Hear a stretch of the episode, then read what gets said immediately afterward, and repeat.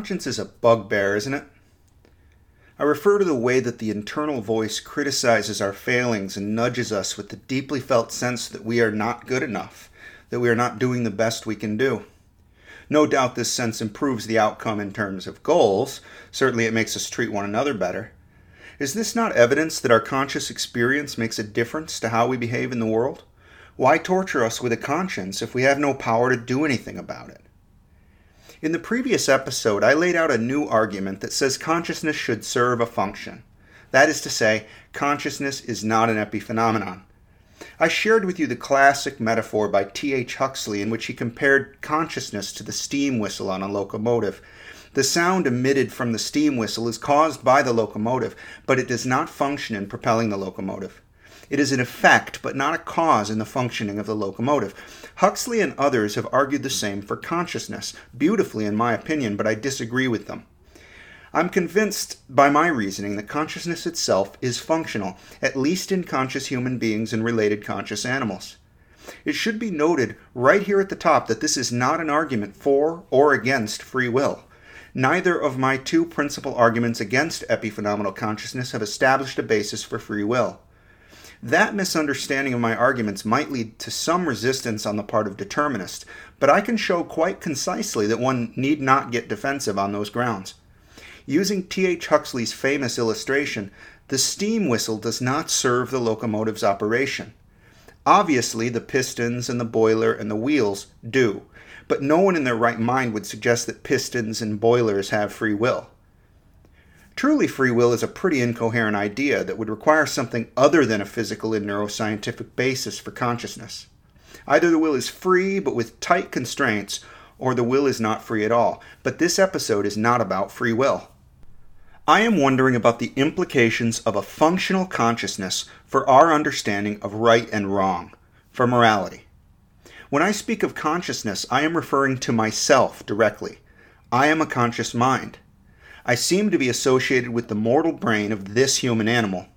If I serve a function for this human animal, that means that I have some measure of causal power within him. In this sense, I am more like the engineer piloting the locomotive than I am like its mechanical components. But how much control does the engineer have? He is quite constrained. He is literally on rails. He can direct the locomotive to speed up and slow down and a few other basic operations. While it is not clear that a functional consciousness implies willful control of action, I favor the idea that willful control contributes to the causation that occurs in brain mediated behavior. Even if we do not literally carry out the action consciously, neither does the engineer literally turn the wheels. Nevertheless, he has an undeniably important task to perform. So, what shall the engineer do? He has a job to do, which is facilitated by his locomotive. He is moving freight or passengers according to a schedule. He should thus deliver his goods safely to their destination at the designated time. If he achieves this, then he has done well. What this little example shows is that given a particular goal, it is possible to do better or to do worse. Moral philosophy, it seems to me, has two variables to contend with. What should we do, A, given which explicit and implicit goals, B? Much of moral thinking deals with the first variable, A. What action should be taken? Since we have been t- talking about locomotives, we can pretty easily shift over to the trolley problem. A runaway trolley is flying down the track and is about to run over five people. You are a bystander, standing next to a lever. If you pull the lever, the trolley will switch to going down a different rail, but if it does, it will kill one person who is standing on the other track. The question, which we need not try to answer here, is what is the right thing to do? The trolley problem hinges on agency. If you pull the lever, you will cause the death of a person who would otherwise live, whereas you are not the cause of the trolley running down the five people that is on its way toward. This is a problem dealing with the variable A. What should you do? But what about the more fundamental problem regarding variable B? What is the explicit or implicit goal that you should have? Implicit in the trolley problem is the assumption that people getting killed is bad and people being saved is good. Anyone with humanity could agree with that assumption. But where does it come from, and is it reliable? It comes from evolution. It couldn't come from anywhere else. The brain, which gives rise to consciousness, is an evolved structure. The values that we treasure are evolved human values, and evolution by means of natural selection doesn't give a fuck about morality. According to natural selection, what is right is what works. The most basic goals are survival and reproduction. Of course, these are implicit goals. Natural selection is a description of a process that happens, not a goal driven agency. It is simply a matter of fact that the genes which continue to exist are those which are best at continuing to exist. How might the human brain have evolved to get us to the common moral intuitions that we share as a species? I think the key is that we are a social species. To begin to think about this, I'll share with you some research findings from Larry Young. He and his colleagues compared the brains of the prairie voles with those of the superficially similar montane voles. Behaviorally, these are very different rodents. Prairie voles mate for life with the same partner, whereas montane voles mate and move on. Prairie voles are deeply loyal and social, whereas montane voles are solitary. Young found a difference in the density and distribution of oxytocin and vasopressin receptors. Patricia Churchland describes the effect a lecture given by Larry Young had on her in her book Conscience. She writes, quote, After Young's talk ended, I wandered out of the room and sat on the Salk Institute's pool edge, looking out over the cliffs to the vastness of the Pacific, Francis Crick and I had often sat here and talked about the brain. Sometimes we had talked about morality in the brain. He once accompanied me to the University of California San Diego campus across the street to attend a philosophy seminar on ethics. As we walked back to the Salk, he expressed astonishment that the talk was all about pure reason, with nothing at all about the contribution of biology. Surely, he added in exasperation, philosophers must know about biological evolution. Crick had thought it was highly likely that the basic motivation for sharing and cooperation and for learning social norms was fundamentally owed to the genes that build brain wiring.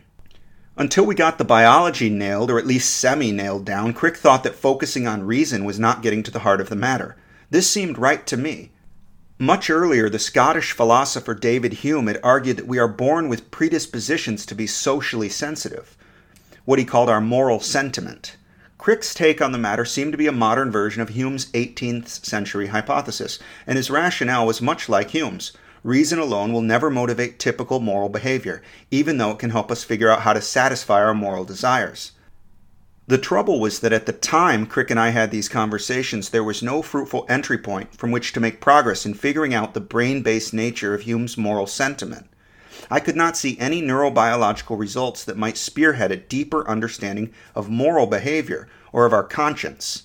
The prairie voles and their special receptor densities changed all that. Sadly, however, by the time Larry Young gave his talk, Crick himself had died. Young's data regarding oxytocin and prairie voles were inspiring precisely because they did suggest an entry point into the brain based nature of morality, his story made sense in neurobiological, psychological, and evolutionary terms. I was astonished to realize that a relatively tiny difference in structure, the density of receptors for oxytocin, could be at the root of something as apparently complex as monogamy. Equally astonishing was the fact that it is oxytocin that is at the core of mate attachment. Why? Because it is oxytocin that is at the core of mother baby attachment. Could it be boiled down to this? Attachment begets caring, caring begets conscience? Modify receptor density in various regions with a small genetic tweak, and empathy may extend from offspring to mates, to kin, or perhaps to the wider community. No faculty of reason governs vole monogamy. No religion lays down rules for the voles. No philosophical arguments are deployed at vole seminars. Prairie voles are socially monogamous because their neurobiology works that way. Individuals do not up and decide to be social on grounds that it might help them thrive. Our genes dispose us to be social mammals, and our thriving follows along. Evolution favored those developments. Moral norms emerge mostly as practical solutions to social problems, just as specific boat building norms emerge as practical solutions to local water travel problems. Assuming that having a consciousness involves caring for certain others with varying degrees of self sacrifice, I could now see, albeit only in the most general terms, a path from biology to morality. Unquote. Is it just me, or does this present a serious liability to the investigation of morality? In part, morality must be the discovery of principles that are inbuilt by evolution. The firing of action potentials, the docking of neurotransmitters at the receptors, the influence of one part of a network on another, these give rise to the feelings and thoughts that we have. Even if the conscious will is functional, the systems which establish the will, its values and principles, are instantiated by evolution. It probably wouldn't even occur to a montane vole to intervene in the runaway trolley. The living and dying of strange rodents is none of the montane vole's business, and it wouldn't disturb him one bit to witness the destruction of five of their number. He has not evolved to take interest in such things. His receptors are aligned with other imperatives. But it can't be that simple in humans because cultures develop their own systems of norms and laws that must be features of cultural rather than biological evolution. And systems of philosophy are aimed at establishing ethical principles based on reasoning. But the object of philosophical reasoning has to do with individual and societal well being. Since well being is ultimately a matter of biology and conscious experience, the moral philosopher is constrained to the way it is for human animals. Often it isn't the thing itself which is right or wrong to do, but rather the way in which it causes others to be affected, positively or negatively. In general, stealing is wrong, and theft has been a crime in civilizations everywhere for as long as legal systems have been around. Likewise for murder. Imagine an alternative reality where stealing is a victimless crime. Or better yet, wherein being stolen from is a pleasure. It's the best thing that can happen to you. Perhaps in this bizarro world, giving someone a gift causes them to suffer great pain. In that case, of course, stealing would be doing someone a favor, and giving them a present would be an affront. Accordingly, I expect that the giving of gifts would be a punishable criminal offense. This little illustration shows that victimization, or the externalization of suffering or loss upon another person, is the moral wrong, not the act itself. If pointing your finger at somebody caused them to get a bad headache, then it would be a form of assault. Since it doesn't, it makes no sense to outlaw pointing. Of course, we can bicker and argue over what constitutes harm and what society should do about it. That's a policy discussion, and that's not really my interest. The key point is that morality applies to the social realm. Conscience, therefore, must be primarily a characteristic of evolution in social creatures. And a total lack of conscience would amount to being antisocial, to being totally indifferent to the feelings of others. If conscience is instantiated in brain function, then a brain which lacks this function, for whatever reason, will produce a mind without conscience. In a section of her book on psychopathy, Churchland writes, quote, Although scientists anticipated that brain imaging techniques might reveal the relevant differences between typical brains and psychopathic brains, the evidence based on those techniques remains tantalizing but inconclusive. Frontal structures and their loops to the reward system and areas important for motivation and feelings are generally suspected as likely culprits. The best of the brain imaging research on psychopaths does show lower levels of activity in diverse regions, some in the frontal cortex, some in the reward system, and some in seemingly improbable places. Unlike individuals who suffered head accidents that damaged the front of the brain, psychopaths show no frank lesions or holes in images of their brains. Moreover, while some persons diagnosed as psychopaths show relatively decreased activity in frontal structures, so do some typical people. Individual variability means that the sample studied must be very large if we are to get meaningful results. Before going any further, we need a clarification. What is meant by psychopath? The behavioral criteria for a diagnosis of psychopathology are complex, entailing not only antisocial and conduct problems, but more exactly, a lack of feelings of guilt or remorse, the absence of significant bonding with others, and a lack of compassion or empathy, even for those in the family who have shown them great affection. Psychopaths are nar- narcissistic and are pathological liars, showing no sense of embarrassment or shame when caught flat out in a barefaced lie. They are without a moral compass and can be highly manipulative, mercilessly exploiting the kindness and goodness of others. Some offenders imprisoned for ghastly murders may show conduct disorders, but still be capable of a degree of remorse and shame, and they may be strongly bonded to certain family members. They may have some traits in common with psychopaths, but they are not psychopaths. The diagnosis thus involves two prongs antisocial conduct and absence of appropriate emotional responses such as guilt and remorse. Unquote. Okay, so at least according to Churchland's review of the literature in 2019, there is much that we still don't know about the neurobiology of psychopath- uh, psychopathy. But ultimately, all behavior, all emotions, and all experiences are delivered by the brain.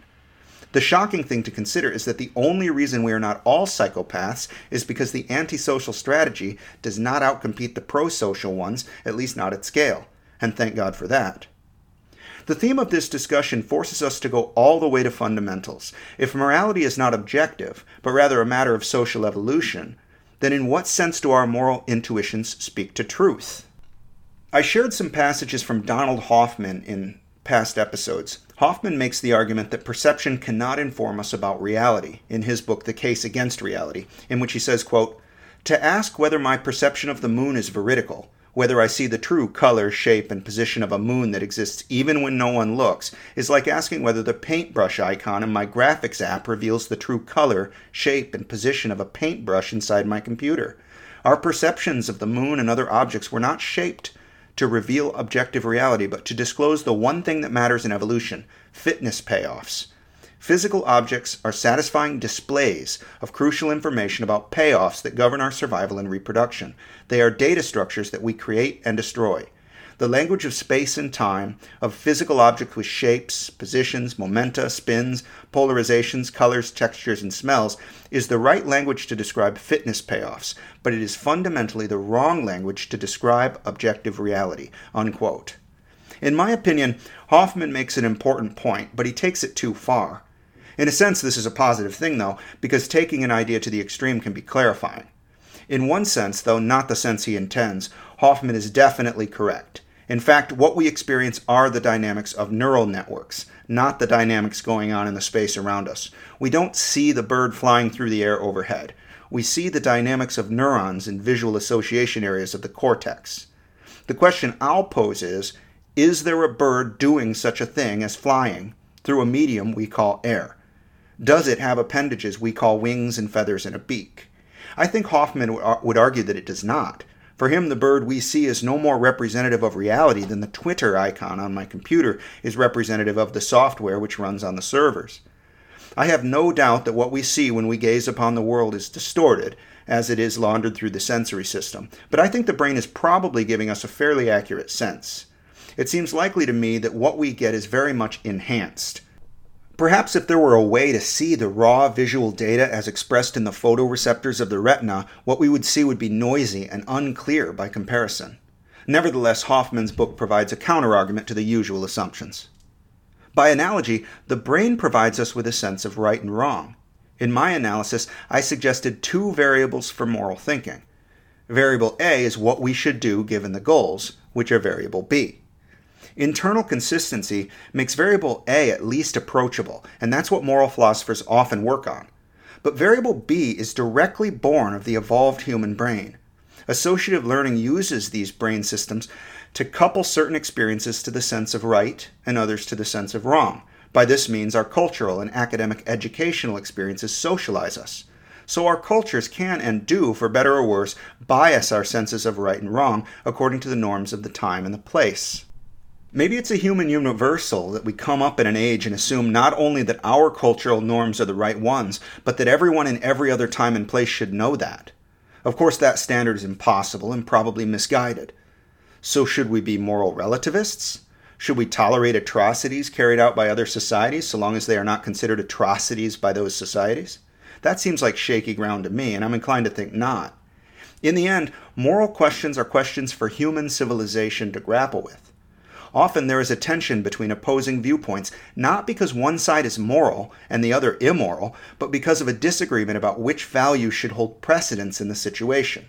A classic case in point is the abortion debate in the US. Both sides of the debate make moral claims. It's a freedom versus security argument, fundamentally. Which takes precedence, women's freedom or babies' right to live? For the record, I'm pro choice, but that shouldn't imply that I don't understand the opposition. That part of the opposition which argues from a religious position holds no sway with me, and I certainly wouldn't listen to anybody who thought that women's rights were not important. But that part of the opposition which is concerned that ending human life, even fetal human life, is no different than murder or eugenics should at least be considered. I feel like it is commonplace in the 21st century to make arguments against the character of one's opponents, like arguing on the merits of the case has gone out of fashion. But I'm a scientist and a rationalist, so that's what I do. Like so much else that I have thought about and discovered in writing this podcast, the question of morality and its foundations opens my mind by undermining assumptions. It would be nice if there were an objective morality to rely on, but perhaps there is not. Perhaps we are just fortunate to be the descendants of a social lineage of advanced primates, a lineage that survived by working together and wrestling with deep questions, by discovering compassion and mercy in the context of a dispassionate and merciless nature. We are not made in God's image, but rather He has been made in ours. He is a judgmental moralist, demanding allegiance to His claims to the good. But are those not simply the moral judgments of an ancient people held up to heaven as an anthropomorphic mirror? We are the ones who have discovered good and evil, the moralist species. It is true that we are the ones who have invented slavery and genocide and weapons of mass destruction, but equally, we are the ones who have criticized and acted to suppress such things who have criminalized rape and child abuse, who are outraged by tyranny. Let's hope that when we encounter an alien species, it too has evolved a pro social nature. If not, then we will quickly learn how much more there is that draws us together as one humanity than there is disagreement. Other human cultures may have strange and even terrifying ideas of morality, but at the very least, those cultures, like ours, are confronted with the problem of morality, a sense which might not exist at all among the ranks of some far off invader.